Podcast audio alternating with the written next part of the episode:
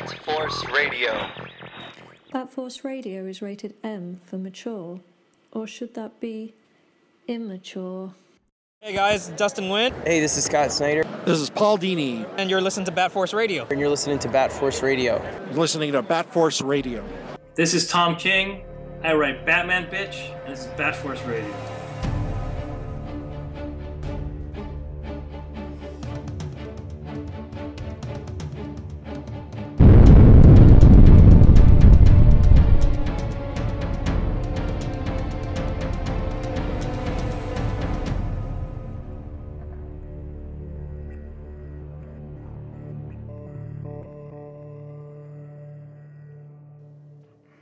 Live from uh, Dallas, Texas. land of barbecue and beans.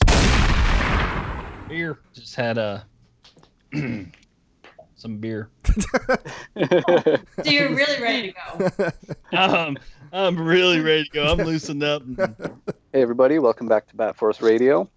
As Robin Cross from the land of healthcare and hockey sticks. We've got Grandpa Batman from the Lone Star State. Howdy. We've got the Trunkler from Chicago. How's it going? Batcrap from NY. Uh, we've got a guest joining us tonight. Uh, you've seen her work uh, in Zenescope, Grimm Fairy Tales.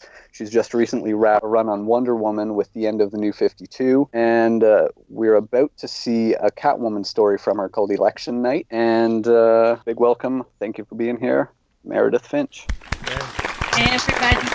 Yay! Thanks for having me. Oh, thanks for coming on, Meredith. How's everything going? It's been good. I'm adjusting to life as a writer. It's not what I expected it to be in the sense that you are con- with Dave. When you're an artist, you always have work. Mm. When you're a writer, it's like, oh my gosh, my project is done. What am I going to do next? Mm. It happens so much faster because artists they take you know an entire month to do a project, sometimes more. Writing doesn't quite take that much time, so you're constantly looking for the next thing. Mm. It was nice to have that regular Wonder Woman gig. You just mentioned that, and there's a number of writers. I've always wondered because, um, I don't know, I dabble in writing, but not professionally or you know at the level that you're at. So there's all these writers that they'll have like four or five books going on at the same time, and I'm like, how do they do that? Because I don't know how long does it take to like write a single issue. I, I think it definitely depends on the writer. I know for myself because we still have kids at home. I fit my writing time in from the time they leave and go to school and then come home. And it depends on how well you're flowing. It can take me, like, I can write most of an issue in a day if it's going really well. Or sometimes I have to pace myself and say, okay, Meredith, you're going to write four pages. So for a 20 page issue, you're going to take a week and write this. But that's just getting the initial script done, right? And then you have to go through and do the editing, make sure that it works and get it approved. And and actually when it when you're talking about writing a book, especially for a major company like Marvel or DC, you can start that process, you know, six, eight months before the book ever hits the stands. And the writer or the artist really gets brought in sort of after months and months of prep work has already happened. So that's why you see a lot of times a writer might have four books out because they might have been like pitching a project to DC and pitching a project to Marvel and pitching something, a create your own project. And then all of a sudden, bam, everything hits at once. But a lot of the mm-hmm. legwork that they're doing has already been done. Okay, that makes more sense. Uh, uh, Jeff Lemire is a good example of that. That he's always got about eight books that are on the go. Yeah. I could not do that, I have to say. I think two might be my limit right now. So do you start out with uh, a sketch or like you know an, an outline, or do you think about it just in your head and just start going? What what what is Meredith Finch's process? I, I still feel like I'm a really new writer, so I'm st- I'm probably not the the best process in terms compared to people who are much more experienced. But I start with an idea like, oh, I think it would be really cool if I did this with this character. And usually it's like an emotional thing I want to talk about, something that's going on in my life. I mean, that's how my Wonder Woman um, that first arc really came about was I was feeling very overwhelmed by a bunch of things that were happening. And I thought how that related to her character at that time. And that's sort of where the idea for that story came about. So that's really how I start. I start with like, what am I going through in my life, or what do I, what's an experience I've had in my life that I can relate to a character, and that's where I start with my idea. So it's always for me what I want the character arc, and then I start thinking. Then I have to figure what the plot's going to be and and fill in. That's the harder part for me filling in like making the story interesting and making sure everything's tied together. And i tend to be one of those people where i, I start before i know how it's going to end. So i'll be lying in bed at night and go oh my god i just had the best idea or driving the kids to gymnastics or a play date or school and i have like the greatest idea in the car and then i have to keep it in my head until i get home so i don't forget it so probably not the the greatest example of of uh, a seamless process, but it's been working so far. You mentioned being a new writer. Uh, how did you get started anyway? I've always written for myself, mostly poetry and short story kind of things. A lo- and again, always about around times where I've I've had sort of struggles or, or things going on in my life. Um, and about three years ago, a very good friend of mine had a very tragic accident and ended up uh, quadriplegic. And around that time, I started writing again just as a way to sort of deal with um, the feelings I was having around that situation. And Dave happened to get a hold of some of that. And he's like, Meredith, because we've talked about it before that maybe someday I would write. And and he's like, Meredith, I just think this is really good, and I, I the kids are getting older, and I really believe in you, and I think this is something that at this point you need to be pursuing, and that's really how it came about. It was Dave. I blame him for it because I think I would have been on some level.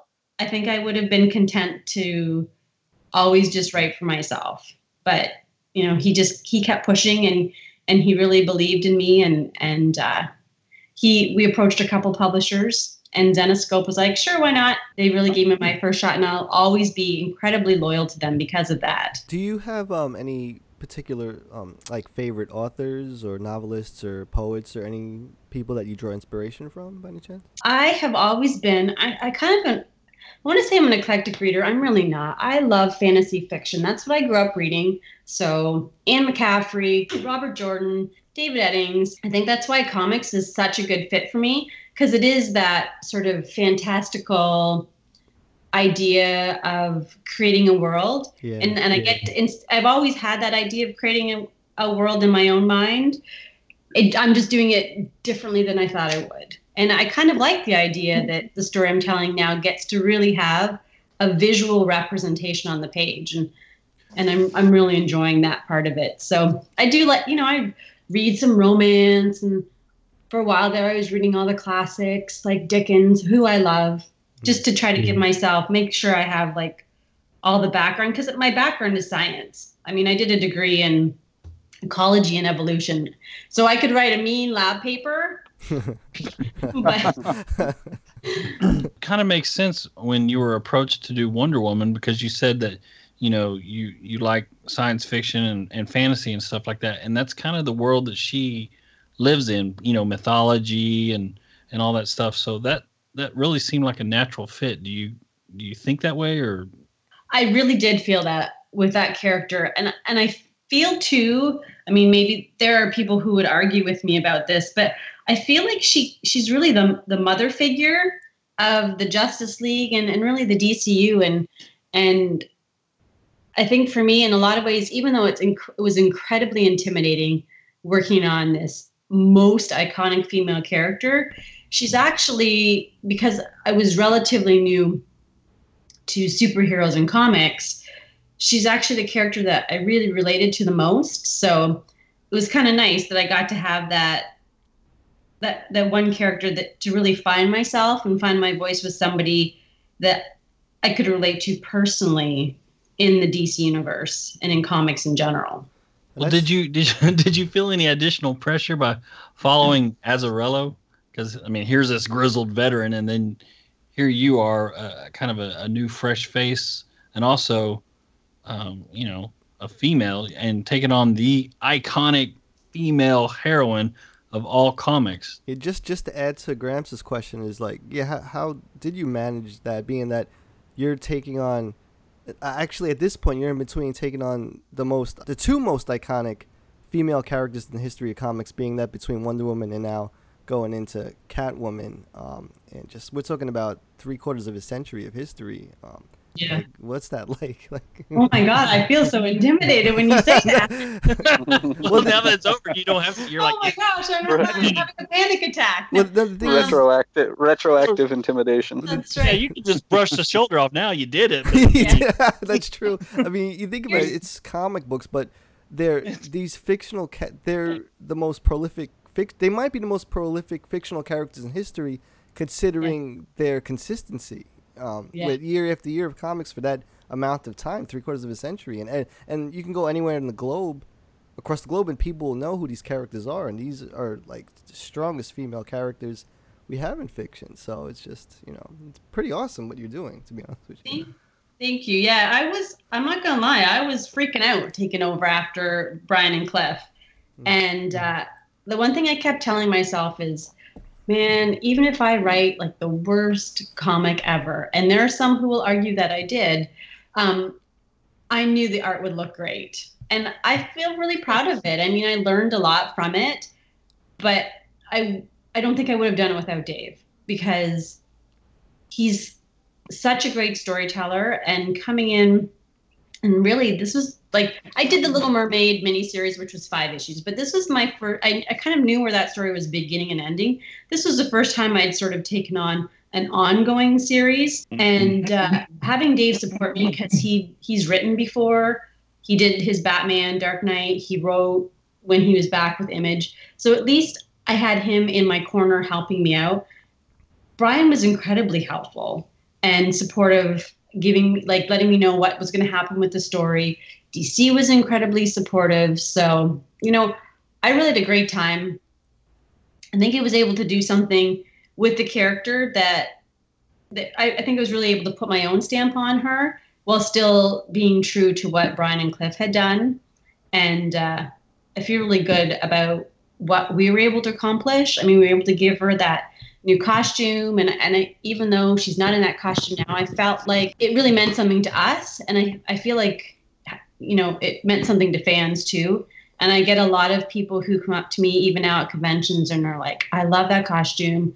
I love why you gave it to her. I wish that she still had it." So you know, Well, we are getting an action figure of that costume, so I'm I'm happy about that. I think uh, Mattel is doing it, right? Robin, is it Mattel that's doing it or Grams? I, I would have to look it up I- again. yeah, I think Mattel's doing the, the David Fincher. And just for the record, I have so many great artists have done Wonder Woman, but I, David's definitely my favorite to do Wonder Woman. He's just so, Oh yeah, absolutely. Jeez. he's just so I- good at just in general. you know, no one draws a better female than than Dave. agreed. Finch. I agree. Uh, Wow. Yeah. So I'm- yeah, that that that leads me to no, another series of questions. I mean, you're you're living with the artist. No one has that close of connection with their artist. So did you ever find yourself, did you ever find yourself like you know maybe asking him, okay, Dave, um, what what what do you want to draw and and I'll write to you or or how did that dynamic work? Oh,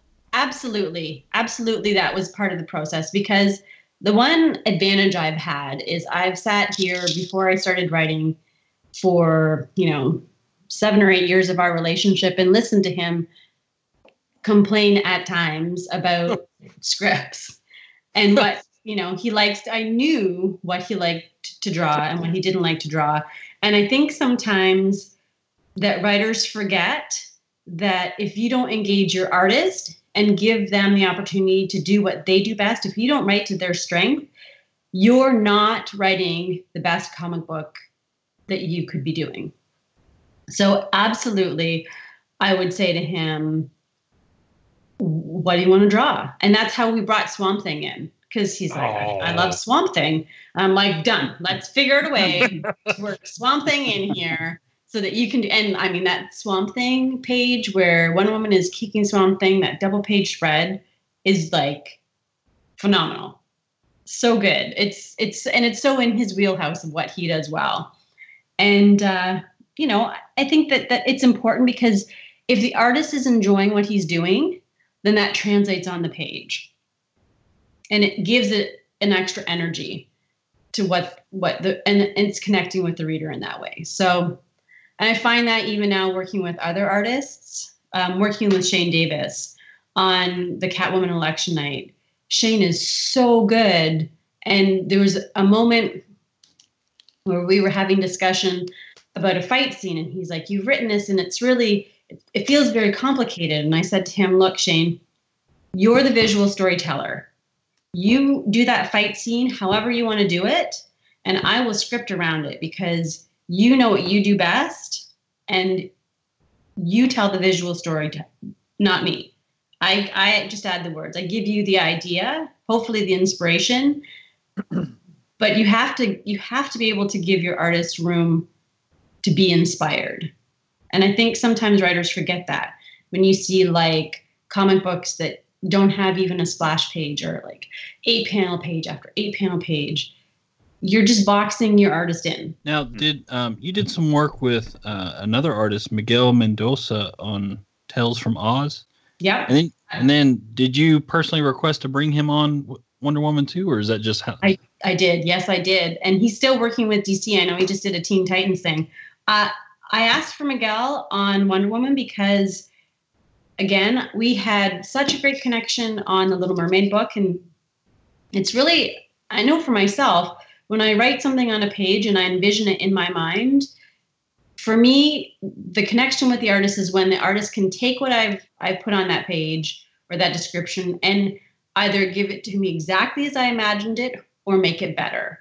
And i've had the experience working with other artists where that didn't translate and then it was it can be incredibly disappointing because now you're having to like try to fix in through dialogue what didn't come across on the page visually or the story doesn't read the way it really should be reading.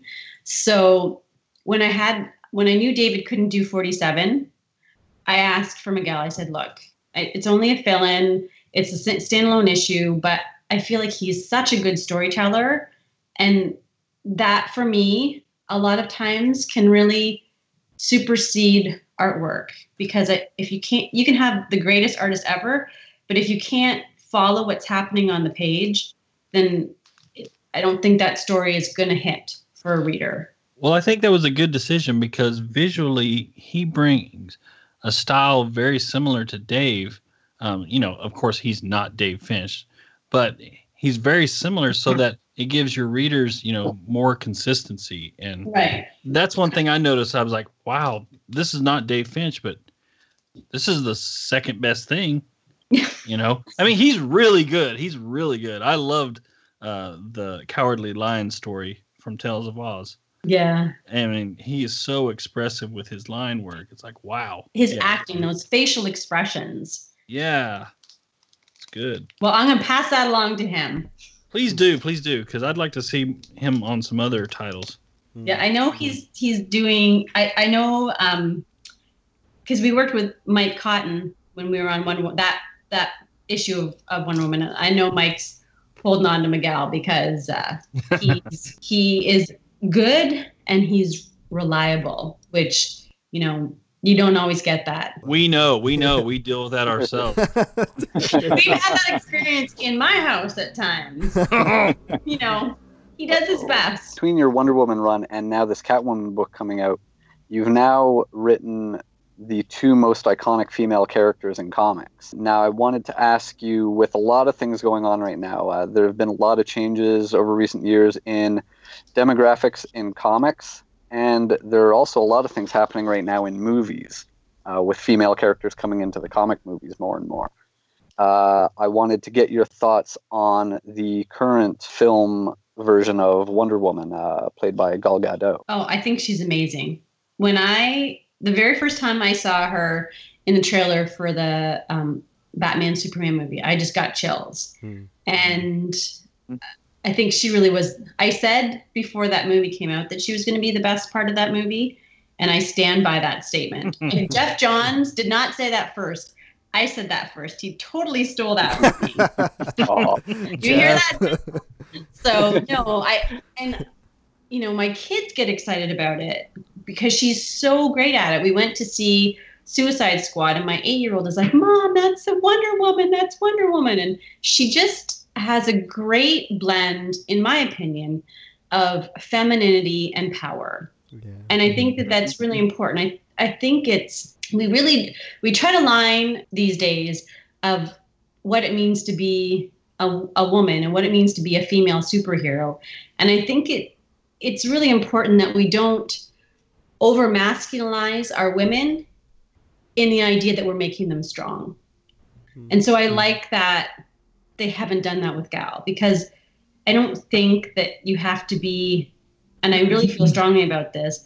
You shouldn't have to be a man to be a strong woman, hmm. and and I sometimes have people might not it might not be the most popular opinion, but I sometimes feel concerned that in order to generate diversity, that's what Marvel has done with some of their characters. Like I would I would prefer that instead of coming up with a female Thor or female Wolverine or a female Iron Man, they spent more time and effort in the female characters that they already had and really bringing telling good stories about them. Absolutely. Yes. I agree. I agree a hundred percent, Absolutely. and also finding the right people to provide that voice voice for them. You know, Yeah. I, I, you know, I love Azzarello, but I don't know if he can write a female perspective as well as a female writer, and I think that's one of the strengths that you had, and you know, brought to the character, and that's a welcome change and part of the progress. I certainly wanted people to feel like she was authentically a woman. And I know that one of the, I I actually said to Dave when we came back from New York, I said, you know, it's funny, but I don't know if you noticed, but a lot of the people who come up to me and are really enjoying the book, and, and I think I brought new fans in, but they're women who are actually saying, like, I have never read comics before. My friend gave me this book and said, this is a really good book to intro to, as an introduction to comics. And I think that the rim, the reason that women have gravitated toward it and have enjoyed it is because it feels authentic. It- Well, that's it- when you know you're doing your job right. You know. it's always nice to hear. And I hope, you know, I hope with Catwoman, I, I, I have some ideas. I'd like to do more stuff with her because I do feel like she's another character that really, I know she's been written by women before because um, in the New 52, Genevieve, Yeah. Valentine. yes, was writing her. So at least she's had that experience. And I mean, obviously, Wonder Woman's been written by women as well because Gail Simone wrote, wrote her. And I mean, it's hard to beat being written by Gail Simone. But I'd like the opportunity to, to sort of give my perspective to more female characters within comics and within the DCU. Uh, j- being that you just said that, I, I guess I could jump into this question early um, about writing female characters. Would you ever in the future consider um, possibly writing Harley Quinn? You know, th- there's a character that I think would be more of a challenge for me to write, if only because she's the way Jimmy and Amanda have have Yeah, that's that's the only reason I brought it up um, because it's that that's like a standalone. It's kind of a, a really lighthearted, goofy line that's not really that doesn't fall into continuity. I, I'm talking more in terms of a Harley Quinn that would be in continuity, like within Gotham, and and actually have more depth in in her writing or whatnot in her story. Now, I would say I, and that's that's the one thing I would say is that because I don't do lighthearted. Yeah, that's what I mean. I wish I, like, I wish I could. I don't. They are Jimmy and Amanda are so much fun in person. They just like riff off of each other, and you know that that's how they write that book. It's not my forte, but to say that. I- I think I tend to gravitate toward darker, heavier emotional issues.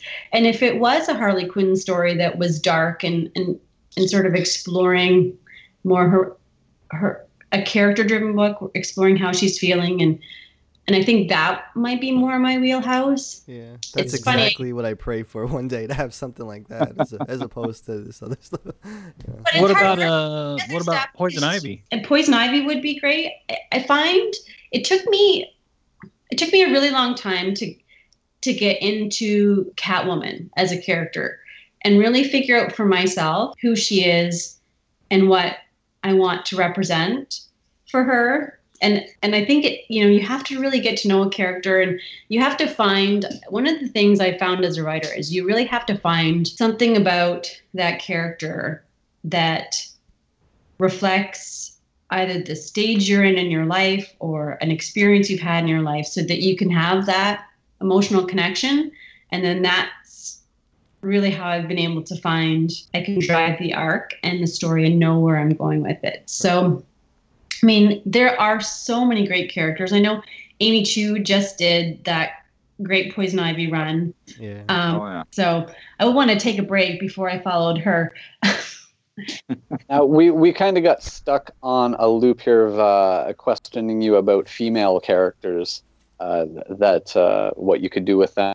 Who else out there would you like? Uh, would you like to to get a chance at? Who do you think you could uh, really do something with? Is there anyone that you've you've always wanted to to get in there? I, I feel like in a lot of ways i would love to do a robin story and Which Robin? by robin i mean damian wayne because i really love damian wayne i just love his sassiness and attitude and i just I, I just really i love that character um i'm so out of touch with marvel right now because i always tend to be like whatever company we're at that's the company i'm at I, I kind of like Azrael. There's not there's not an Azrael book. I think if I were to do that though, I would co-write it with David. Um, I, I know I know Dave's a big Azrael fan. he is a huge Azrael fan, and and we've talked back and forth about you know ideas for an Azrael story. Um, it's hard. I'm not gonna lie. It's hard to find time to read comics. Yeah. So it, you know, I tend to to focus. Superman is another one. I feel like there's stuff that everybody tackles Superman, and, nobody is able to really hit with him. I feel. I feel like Yeah, he's he's a tough character. Um, I don't I don't know if I would be able to hit with him, but I I do like the idea of sort of exploring that alienation and isolation, and that Mhm. I kind of miss that. But in some ways too, I miss that like Superman from from with Christopher Reeve days. You know what I mean? Like I feel like we're trying some in some ways we've lost what makes Superman so great. That sort of Like the wholesome. that yeah like that joy like we're constantly trying to set him up as like this isolation alien and and and i think the reason why christopher reeve connected so well is he just had an innocence about him that i feel sometimes you know we're missing Besides David and other artists you've worked with, um, is there an artist that you haven't worked with that you would really like to get a chance to do a book with, whether it's a, a one shot or an ongoing series? you know i've kind of been able to to scratch that itch a little bit uh, with the creator own project i've got because i've been able to go to sort to write to artists who i'm a big fan of and say hey um, i have got this project would you be able to do a cover for me i mean it's tough because the artists that dave looks at and the artists that i tend to get influenced by aren't the kind of artists that are doing monthly books right now i mean really david is the last of his sort of generation that is really doing monthly books. You know, I'm a huge fan of Tim Sale. I'm a huge fan of Jeff Campbell. I'm a huge. I'm definitely the image girl, right? Like that's. I think because David's art is the first art I got exposed to. It's really that style that that I, I'm most attracted to. And for me, I will say this: I'm. I feel very fortunate that I've worked with amazing artists, and when I started looking for an artist for my Creator Own project, I emailed a couple of um, art dealers or who represent various artists in Brazil and Spain and, and Portugal. And I had, there's so much talent out there. And Dave would be the first one to say, there's so much talent out there. Um, and I have Ig Guara is the artist I have on my project who did a, I think he just finished up before he came onto my book, a Wolverine story for Marvel and he's incredibly talented. I mean, I, I think the people that I would name would be people who wouldn't really like. I feel lucky to be able to work with Shane, but Shane's not really a monthly artist, right? Like that was I was very fortunate to get him to do that the the election night. So I don't know. I, I don't. I'm not familiar enough with new artists to say like I really want to work with this person. Um, I'm just a big fan of people who don't do monthly books. Damn it!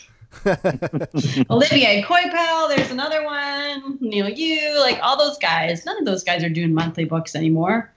Gabriele Dell'Otto. I know. Oh my, oh my god, if he did a book, oh my god. he, he's just wrapped up doing the best variant covers around for any book. God, Yes. so good. Getting into um, uh, how did um, being that it's coming out next month, how did um, Catwoman Election Day uh come to be? Was it pitched or did DC want it or how did that? Well, what happened was I did um, after Wonder as Wonder Woman was wrapping up. Really, um, I took DC let me audit. I begged, um, and so they let me audit uh, Scott's writing class that he was offering through DC, and um, part of that class is writing. You know, you write an issue and and write some pitches, and I wrote a, a Catwoman issue, and I really enjoyed it, and I think because of that, it ended up um, going through editorial. And then Dan came to me and said, We've got, we're looking for a Catwoman story with the election coming up. Would you be interested? And I was like, a Canadian writing an election issue, American election. Heck yes. And he said, and you can have Penguin for your Donald Trump character. And I was like, awesome, done. Oh. so and then he's like i said i'll have something to you i said how fast do you need this and he's like well not tomorrow and i'm like i'll have something to you in the next couple weeks and then it just got the ball just got rolling from there so Going into Catwoman, um, because I, I love Catwoman. Have you ever, by any chance, read Heart of Hush by Paul Dini? i have not Oh, i'm so Um, behind i've got kids is that a good excuse no, no, no, that's good. That was- the only Dave reason I bring throwing that up, books at me I can imagine. No, like the only reason I bring that up is because I love Selina so much. Not only because of her long history, but because she's as strong as she is playful, and at the end of the day, Batman's like one true love throughout history. And well, I, I brought up Heart of Hush because um, I think Dini writes that point the best and how much she means to Batman, but of how important she is. And uh, being that Rebirth has not seen Catwoman yet, that's why me personally, I know a lot of other people that I know are really excited about finally seeing Selina in continuity now in the Rebirth era. And um, Batman number nine came out the other day, and a lot of people are talking about that as well, being that uh, she showed up, but now we're at the point where she's portrayed as this serial killer, like 237 body counts and on death row via um, lethal injection. Um, is Election Day going to play into that, or is it more of like a standalone uh, one shot it, book? it's definitely more standalone one shot book Okay, Mm. yeah, Nice. that's all. poor selina yeah, it's pretty. Well, and she's wearing like Yeah. a Hannibal Lecter mask too. Yeah, oh my gosh what's going on in Arkham. is that that tom king guy Yeah, Yeah. there's something not right about that guy. There's a lot of- We can that's say that because all of us love Tom. I know he's awesome. He's so Yeah, he's been. I, I wanted to ask you one other thing. Uh, you do still refer to yourself as being someone new uh, in the industry as a new writer. Would you have any advice for particularly female writers that are looking to to break into the industry? I really think these days the only way to get into the industry is through creator owned and self publishing. I don't think that uh, DC and Marvel are looking anywhere but at self published books these days. So Yeah. I would say to anybody who wants to get into writing, you have to show that you have the ability to slog it out and self publish and do all the kind of effort and work and really prove that you can write a comic before they're going to give you a comic. And make those deadlines Yes. too. Yeah. deadline, deadline, deadline. Well, even with it, it- I mean, who knows with the self-published book how long it took you to get that out, right? So that, that's still a bit of a, a question mark. But I definitely know that they're looking. I mean, they they have looked in um, at some novelists and some children's writers, but by and large, the majority of people they're bringing in are self-published. I wonder if that was the case for like Joshua Williamson, who's um, his Nailbiter run is one of the best indies out there. Period. And uh, I know he's doing the Flash now. I guess that might be a good example of Yeah. how segue right into Yeah. into that. Yeah. Yeah. Well, and DC definitely knows how to recruit for artists, though. They're like the best. They got every great artist in the game Oh yeah. on their payroll. So I had a question I've always wanted to ask a writer, just never got around to it.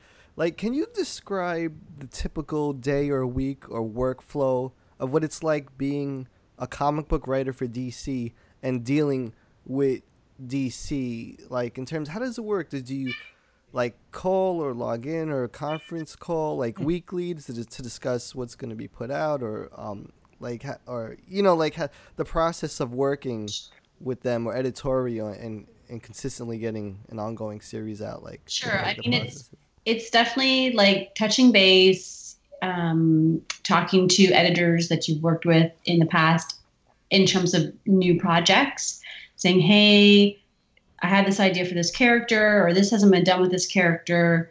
Um, and then once you, like I said before, once you sort of get the green light that, "Hey, we like this idea," go ahead and write up, you know, uh, a summary of what your your six your six issues would be and then you know you have to break that down and and it goes through editorial and and gets approved again and then once you've written the script and the artist has drawn it then you'll get pages and and you'll go through and i know from my own experience anyway and then i would letter and do a whole nother draft just a lettering draft with you know page one panel one this is because oftentimes most times i've yet to have an issue where i didn't have to modify dialogue um, based on what how the art was interpreted on the page. So you have to go through once you actually have the final the images in front of you and, and make sure that the images the dialogue matches the image and the facial expression because sometimes that doesn't always translate. And make and then you know you go through a couple runs with that and you see the lettered version and oftentimes when you see it lettered it changes your perception of something. So I certainly for me, it's like a, a multi-step process, and usually it it's an, a a slide into the finish because it'll be like everything is going well, and then all of a sudden you you're up against the deadline because something got delayed, and you're like, okay, I need to have this done by noon today, and I just got it at nine o'clock in the morning, kind of thing. So, I mean, that's just the nature of the publishing business right now, especially with DC publishing two books a month or for each ish like for each of their their rebirth books that's that's a lot to be putting out Yeah. so Yeah. So is Yeah, that why no. you were constantly looking over uh, Dave's shoulder while he's drawing, make sure that it was interpreted exactly how you wanted? Yeah, I was I'm, I'm kidding. I'm kidding. I'm no, kidding. well there were times when we were on wonder woman i'd be like oh my gosh that's you didn't do it and he's like i just think it worked better this way and then i get so mad at him and then i wouldn't talk to him for like a day and then i would then i would say damn you because it is freaking better because once i had to dialogue around it i always find i know for myself anyway like if i hit a wall and i have to push through it's always better so you know sometimes he put me up in front of a wall but always you know and We're running for out of a wall. Yeah. yeah and for dave it's always what the visual what's the best way to visually tell the story? And and I, he really had a lot of freedom on wonder woman because i would say okay page one here's what's happening. For a long time when he was working with marvel and even working with geoff johns he was getting page one panel one description page pa- page one panel two description. Here's a picture embedded in your email or in the file. Like very specific breakdowns of how pages were to be drawn and with Wonder Woman, I was like, well, page one, she's gonna fight, or like the Swamp Thing. We need a page, three pages of her fighting Swamp Thing. This is what the idea is behind this. This is sort of the dialogue I have in my head. Go nuts and do it. Because why wouldn't I do that? He's one of the Yeah. greatest visual storytellers I know. And I think that not enough writers make use of the visual storytelling ability of their artists. And that's you know i think when you have that kind of relationship with your between the artist and the writer it really makes the story better. Now you mentioned pretty. you mentioned sometimes in the process when you get the art, it it has changed the dialogue. Uh, have you ever had an instance where, when you've seen the art come back, that it's caused you to create a change, and maybe you've ended up thinking, oh well, that's that's better than than what I had before. Hope that's what you hope. Always what you hope. And you know, I've certainly had that experience. I've also had experiences where I've gotten art back and cried because it really didn't translate the mm-hmm. emotions that I felt needed to be translated and that were really essential to the story. And so mm-hmm. something got lost in the art. So I like you're a passionate writer. I like that. That's really that's that's what we need in in the comic book world, the, the world of literary, you know, in general. Just passion. In a case like that where something didn't didn't translate properly and it's just not at all what you had wanted it to be i at, at that point in the process is it too late to have things changed or w- were you ever able to to say no this this isn't the direction this was this panel was supposed to go here's the one thing that I would say I'm always incredibly hesitant to ask an artist to change something if I can't work, I would have to really not be able to work around it because at the end of the day, even if it didn't translate the way I wanted it to translate, there I can rewrite dialogue for a whole issue in a day.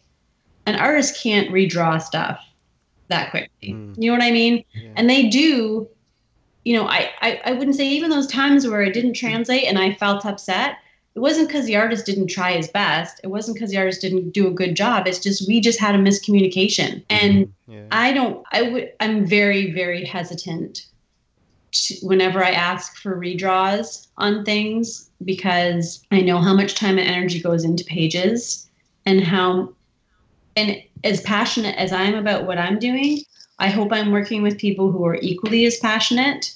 So, you know, I feel like at the end of the day, it's up to me to figure it out. If if it, if it didn't work out, like it would have to be something that was really, really critical, like something was missing that had to be there before I would ask for a redraw. So, did you ever have a time when you had to tell an artist, you know, it, would be a good time to quit? So, no, I just don't. I just don't ask to work with them again. That's okay. Meredith, you can be honest with us. How many times have you walked Have you woken up at two, three o'clock in the morning and you don't see Dave, and you find him either at his desk or in a room drawing in at, you know wee hours of the night. You mean asleep on the couch? With a pencil in one hand and the and the, the paper on his chest. Yeah, I'm not gonna lie. That especially with Batman, because he was seriously burning the candle hard to get those five issues done for the first arc. And he refused to have anybody else in his book. Dave is very, um, he's all about the art. And there were many, many nights I come down, I wake up at two o'clock, I'm like, oh, he's not in bed yet. And, or, and I go down and he'd either be like, and he, he, when he falls asleep, the lights are on like his bright office lights are on. I'm like, how do you even sleep? But he'll be passed out on the couch, paper on on the floor beside him, his drawing board, because he like he'll get so tired of the desk, he'll move to the couch, and then he'll just pass out. Or there were times where he wouldn't sleep at all. Oh, wow. And I'd be like, "Did you well, sleep?" Uh, He's like, uh, "Not tonight." wow. Well, on the, uh, then he would say, "I'm too old for this."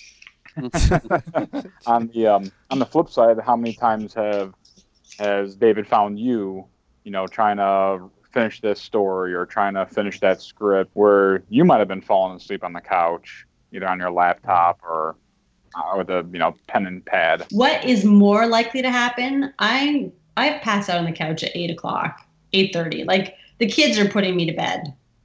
So it's far more likely that I will wake up at three o'clock in the morning and I'm experiencing the old woman syndrome where I can't go back to sleep. And I'll be like, well, I can't sleep. Might as well go downstairs and work. So I'll go down and I'll, you know, work for an hour or two and then I'll go back to bed. And or if I get a really good idea, like I have to get up and get it down. Um, it's amazing how much you can think about when you're lying waiting for sleep to come back. That's true. Uh, have you ever Um, kept uh, ha- Have you ever kept a notepad or a recorder beside the bed in case you wake up uh, from a dream and have an idea that you don't want to forget? I do have a pad in my purse. I don't have one beside my bed because I, I can always run downstairs. But uh, yeah, Dave always is saying to me, Why aren't you working? You need to be working. I'm like, Dude, I work all the time. I'm working when I'm ironing. I'm working when I'm making dinner. I'm working all the time. And that's the one thing about, I think, writers that I didn't really realize getting into is you're constantly trying to think of ideas. And it, it actually ends up, if you're stuck, I find it's very helpful to just do like go out and cut the grass or I, or I iron or I go for a drive because it's that just that slight bit of distraction that sort of like do you ever see that Big Bang episode where Sheldon works at the uh, Cheesecake Factory because he's stuck? It's like that kind of idea. Then you have your eureka moment, eureka, as you spill So that- food and dishes. So that was you. I saw bussing tables at the lumberjack. It Don't tell anyone because I did it for free. Okay, okay. Now, Have, speaking uh, of the speaking of the lawn mowing, I mean, who who does the lawn mowing duties in your household? Oh, see now you're just trying to get me in trouble. my okay, so I I would say I'm gonna give it to my 13 year old kid right now because I just make him do it. But as a general rule, Dave works a lot. So usually I will do the yard work because he's busy. Like Saturday, he works weekends. He works after the kids go to bed. So, you know, unless I really need like brute strength, I make him like help me take out put all the stuff away at the end of the season. But for the most part, I my kids are old enough, I force them to do it. I feel like it's good for the soul. It must be interesting being them in general because you know people ask, so, so what do your mom and dad do? Oh, they write and draw comic books. I mean, how cool is that? You know, the only time they think it's cool though is when their friends think it's cool. Because they they're like, kids, yeah. oh frig, more comic books at the house. This Oh, man. like what? Uh, Why are these boxes here? Yeah, it's like I think it's like you know when you're surrounded by it all the time, it's like anything. You just become yeah. numb to it. Well, that's so. What's so interesting is because you know usually, um, you know, the commerce and the industry of an era breeds the talent. You know, just like, you know, in New York City with all the fashion design and music and all this stuff, you know, all the writers and the designers live there. But that's what's so unique about Windsor, Ontario, Canada.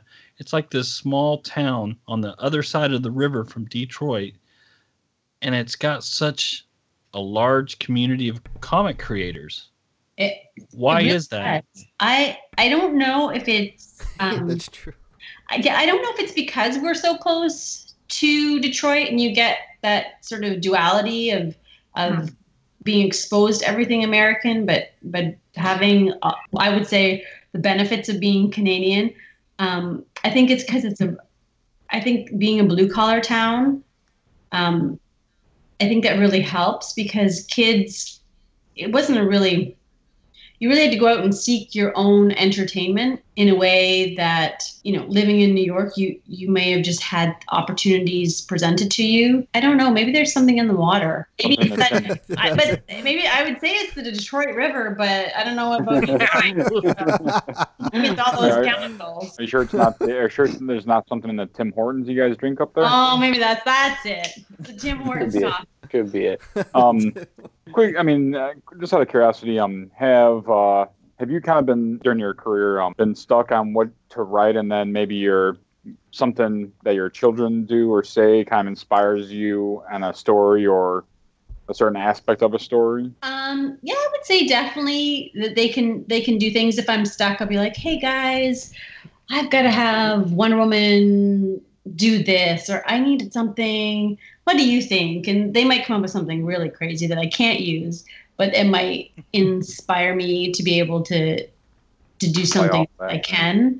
Um, I do. I think when I talk to them, especially with our eight-year-old, I'm I'm much more inspired to do like a, a children's story. I feel like someday I'd like to just write a Teen Titans Go episode just for the kids because we all love it. Like it's just that's one of the best shows on TV. It's one of those every everybody in the family can watch it and enjoy it. Um, but yeah, I I think just because by virtue of the characters I've been writing, I tend to get more inspiration from experiences in my own life and the lives of the women around me. Yeah, because um, uh, your uh, your run on Wonder, you and David, when you guys took up uh, Wonder Woman, that first arc, you could really tell because uh, because you mentioned it earlier about um something happened where you know that kind of in your life that reflected towards the first arc and. I remember reading Wonder Woman, and um, she was very conflicted because she was stuck in man's world that she had to help protect, but then her homeland, Themyscira, they uh, the Am- the Amazon women kind of um, a lot of them disowned her or didn't you know even though she was queen a lot of them didn't you know really she didn't feel she kind of felt like she was um, not part of either world Yeah, she wasn't fulfilling her response. She she was so torn that she wasn't giving anybody any part of her like she wasn't being responsible in any way that she wanted to be. She, Yeah, she needed more of herself. Yeah. and and the way that David drew her I mean you could you could see the emotion in her like she was torn between you know both both worlds but she was she didn't feel like she was accepted in either one and um I think towards the end of that arc that's when you uh that's when you brought uh, Donna Troy in Yeah. so I love that. I love that character.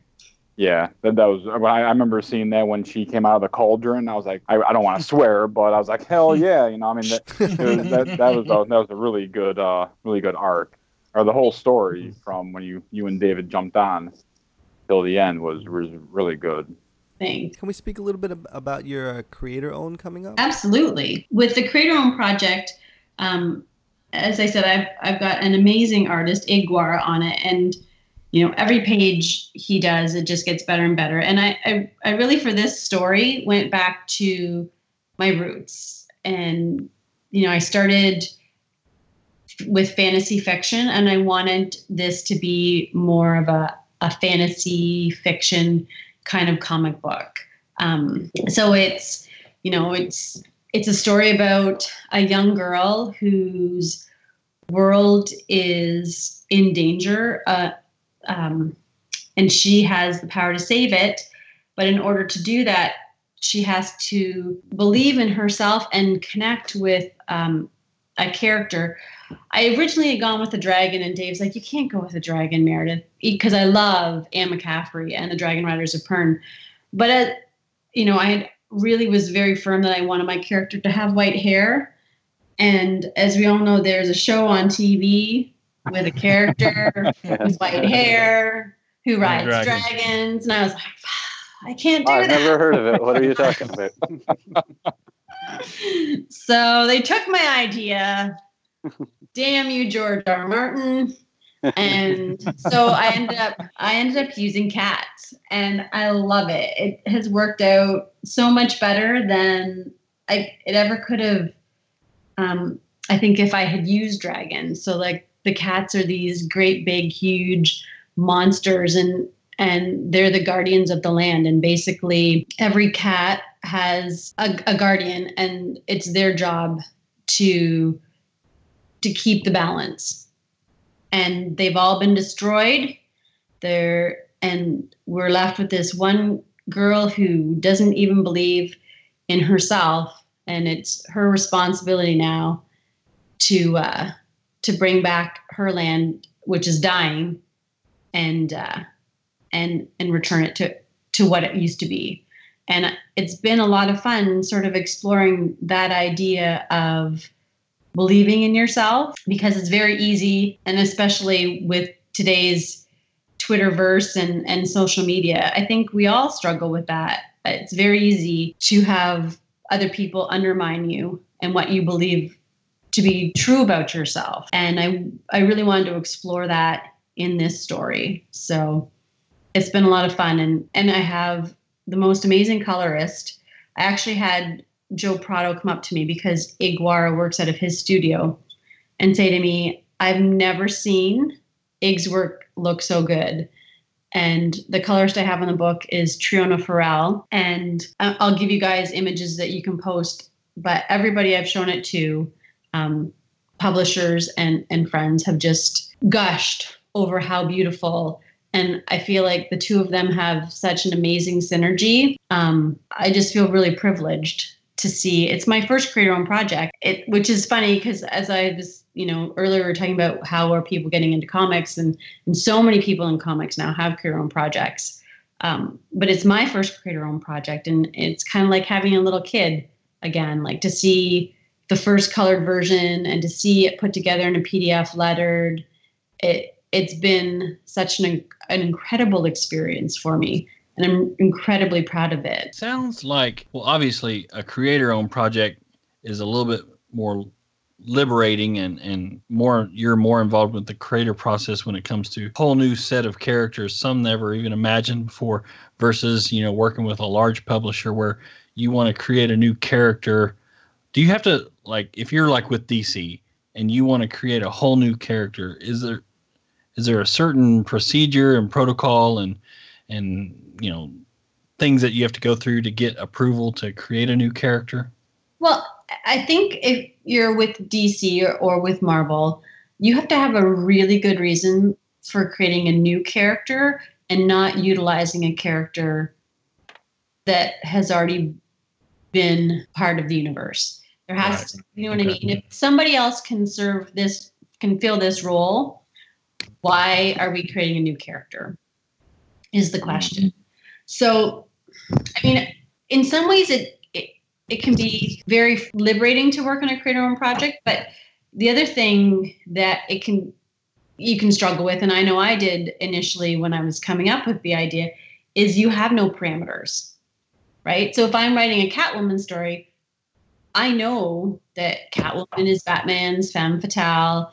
I know that she's a jewel thief. I know that she's have- very you have- independent and yeah, very alone. And I have all these guidelines that I put me in a box and then I can create my story out of that box. But coming up with a creator owned character, I'm like, oh, I want to write a story about a girl who has a telepathic connection with this huge, awesome Black Panther. And where do I go with that? And then I have to create, I have to world build yeah which can be a little intimidating. So the one thing I find I have found is giving doing it giving almost too much explanation because I feel like I need to tell everybody what's in my head about this and and so I've had to really like edit myself and bring it back and and uh, make sure that it's a story and I'm not just describing this this wide array of ideas that I have. So yeah, it can get too big on you if you're not careful. it's kind of like building a deep dish pizza man there's so many toppings you want to put on there but you know you can Oh, only get three so which you, ones do you put- choose If you Baby, put too don't- many or the wrong ones, then you can't even Oh, eat it. So and and, and, and, they, and they don't commingle and they kind of you know it, it You're like, just makes for a bad why? then you then you run it pineapple on there. Too many and you run it Speaking of deep dish, Gramps, why don't you light up uh light up the lightning round? oh okay well meredith Wine So- is my answer to every question. no, I, wine. That's my answer. Wine and chocolate. okay That will be applicable on most of them. all right after Okay, drinking good. We're good to go. after drinking wine what is your go-to 80s karaoke tune Air supply. I'm all out of love. do you and dave have a special duet karaoke song Dave cannot carry a tune, including including row, row, row your boat. My children Well, would not let him sing to them. oh For baby. luck- luckily, he can carry a pencil. Thank God. for that. what's your favorite type of m&ms Mm, plain. oh No almonds. Can I change my answer? Oh. Almond. They've got new Yeah, almond almond's ones. good. that's that's pretty Yeah. unique You've never really seen good. And Rich wasn't around to hear it. He's got to hit that reset button. who's your favorite hockey team The Leafs. oh well Oh. uh. Duh. Blackhawks. Man. All right. so I don't know about these Windsor people who root for Detroit. I just don't understand it. Well, because they don't have a good Robin, I don't know about you. Blackhawks. It's because they don't have the Blackhawks on their side. Don't worry. Would Would you be willing to drive across the bridge and pick up Robo Rich and bring him back to Windsor Sure. just to, just for a meet and greet at the shop sometime? sure. If he needs me to. Because he can't get across otherwise. He's scared of the- So, who's your favorite uh, WW res- WWE wrestler? Can I say Hulk Hogan? Does that date me? No, no, that's no, awesome. no, that's a good choice. That's Oh good yeah. Do you have any other talents besides you know being a a, a, a great writer? Do you have any other talents and mowing the lawn? I can I can make up songs on the spot to tunes I already know. So I used to make up songs for my kid when I would put him to bed at night because he liked Lightning McQueen. So I'd just pick a tune and I'd make up a Lightning McQueen song for him. Ooh. Okay. Well, would it be putting you too much on the spot to ask you to do a song about one of your new books, either one of your choice? Oh my god, Air that- Supply. to air supply. No, this is to like kids. Like I could do it to Robo. oh my gosh. I can't even do it, Robin. Now I'm like, I can And sing you my I- song. That's as good as I can do. I, I think I'm gonna get hit the next time I see you. You might you know, pick those comics up, and then I might bonk you on the head. Okay. Hashtag bonk them shits. All right. Um, what's what's your favorite movie? Or Can I see when Downton Abbey? It's not even a movie. I love Downton Abbey, but I Like, is there a movie that when you're flipping through the TV and it's on, it don't matter what scene it is, what part of the movie it is, you stop and just watch it. Elizabeth. I love Tudor history, so like any of those, hmm. anything that's got Tudors in it, I love. Oh, do you like Penny Dreadful?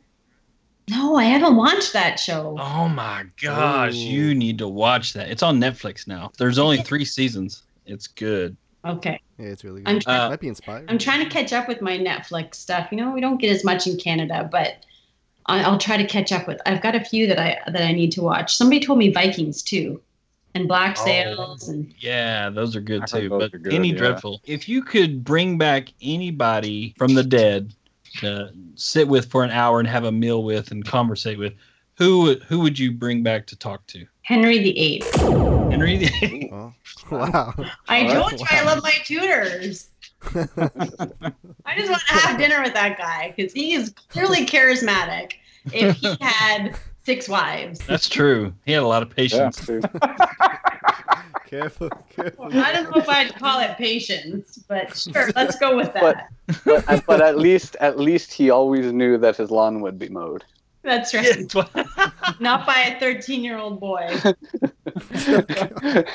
press your deep dish. oh yeah, oh, the, yeah, the yeah, pizza question. What- okay. Do you?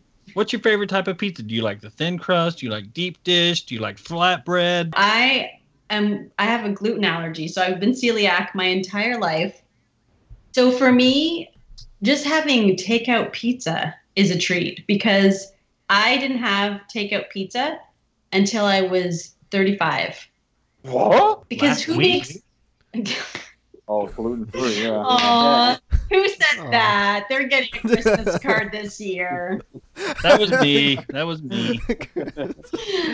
Because I mean, nobody made gluten-free takeout pizza. I never even had a gluten-free pizza crust. So, or if you did, it's like a frozen piece of cardboard. So yeah, for me, and there's an amazing pizza place in Windsor on Erie Street that uh, makes gluten-free pizza. So, although I've also had good gluten-free pizza in Italy. So, but yeah, just having pizza is a treat. I have no favorite. I love it all. David David takes the kids out of the house. You're all home alone. What is the one thing you you, you know you do in your free time with no kids and Dave's you know they're they're all gone. Do you want the really cool answer? Or do you want the truth? She said, she said, she said wine. Well, wine and Wine, yeah. Okay. Wine and chocolate. That's real. yeah, I I can't sit still. I have a real problem with that. So mm. I tend to do chores when Dave takes the kids out of the house. I'm like mm. laundry day with wine and chocolate. Now, do, awesome. do you Vacuuming with wine. Do you mow the lawn with wine? I, I do. I have a backpack. Yes. with with one of those straws that comes around. That's right. That's exactly right. People are like, why does she look so happy cutting the grass? That's why. I need The grass with to. wine. I need to find one of those for my wife. Yeah, She might cut the grass a lot more often. she does already. Well, Oh, thank man, you so much. I mean, we would love to have you back anytime if you, if you want to come back and hang out with us. You just have to ask. I'll be here anytime. This So, uh, is kind of fun. So Catwoman Election Night is out uh, November second, Yes. and uh, your creator-owned project will be coming out. Look for it to be in April solicit. So it should be hitting um, in December, I think, is when the April solicits come out because I have to have three issues done before we can solicit. And I'm an, we're an issue and a half away. Awesome. We look forward to it. Yeah. Thanks again so much for your time, The pleasure. And, Thank uh, you so much. Awesome. Thank and we will get a we'll get a review out uh, of Election Night as well in the very near future. And everyone, make sure to pick that up. That's yeah. right. And, and congratulations on all your success so Yeah. far and to your future success as well. Thank you so much, guys. I really appreciate it. Eat some chocolates and uh, you can go to bed now. And have a glass of wine. She With she did, some she didn't she didn't she didn't tell us she's been doing it all along. That's right. yeah. Def- Hey Gotham dwellers, make sure to stop everything right now and subscribe to Bat Force Radio. We can be found on iTunes and SoundCloud. Don't miss out. Guaranteed to satisfy all of your Batman and DC needs.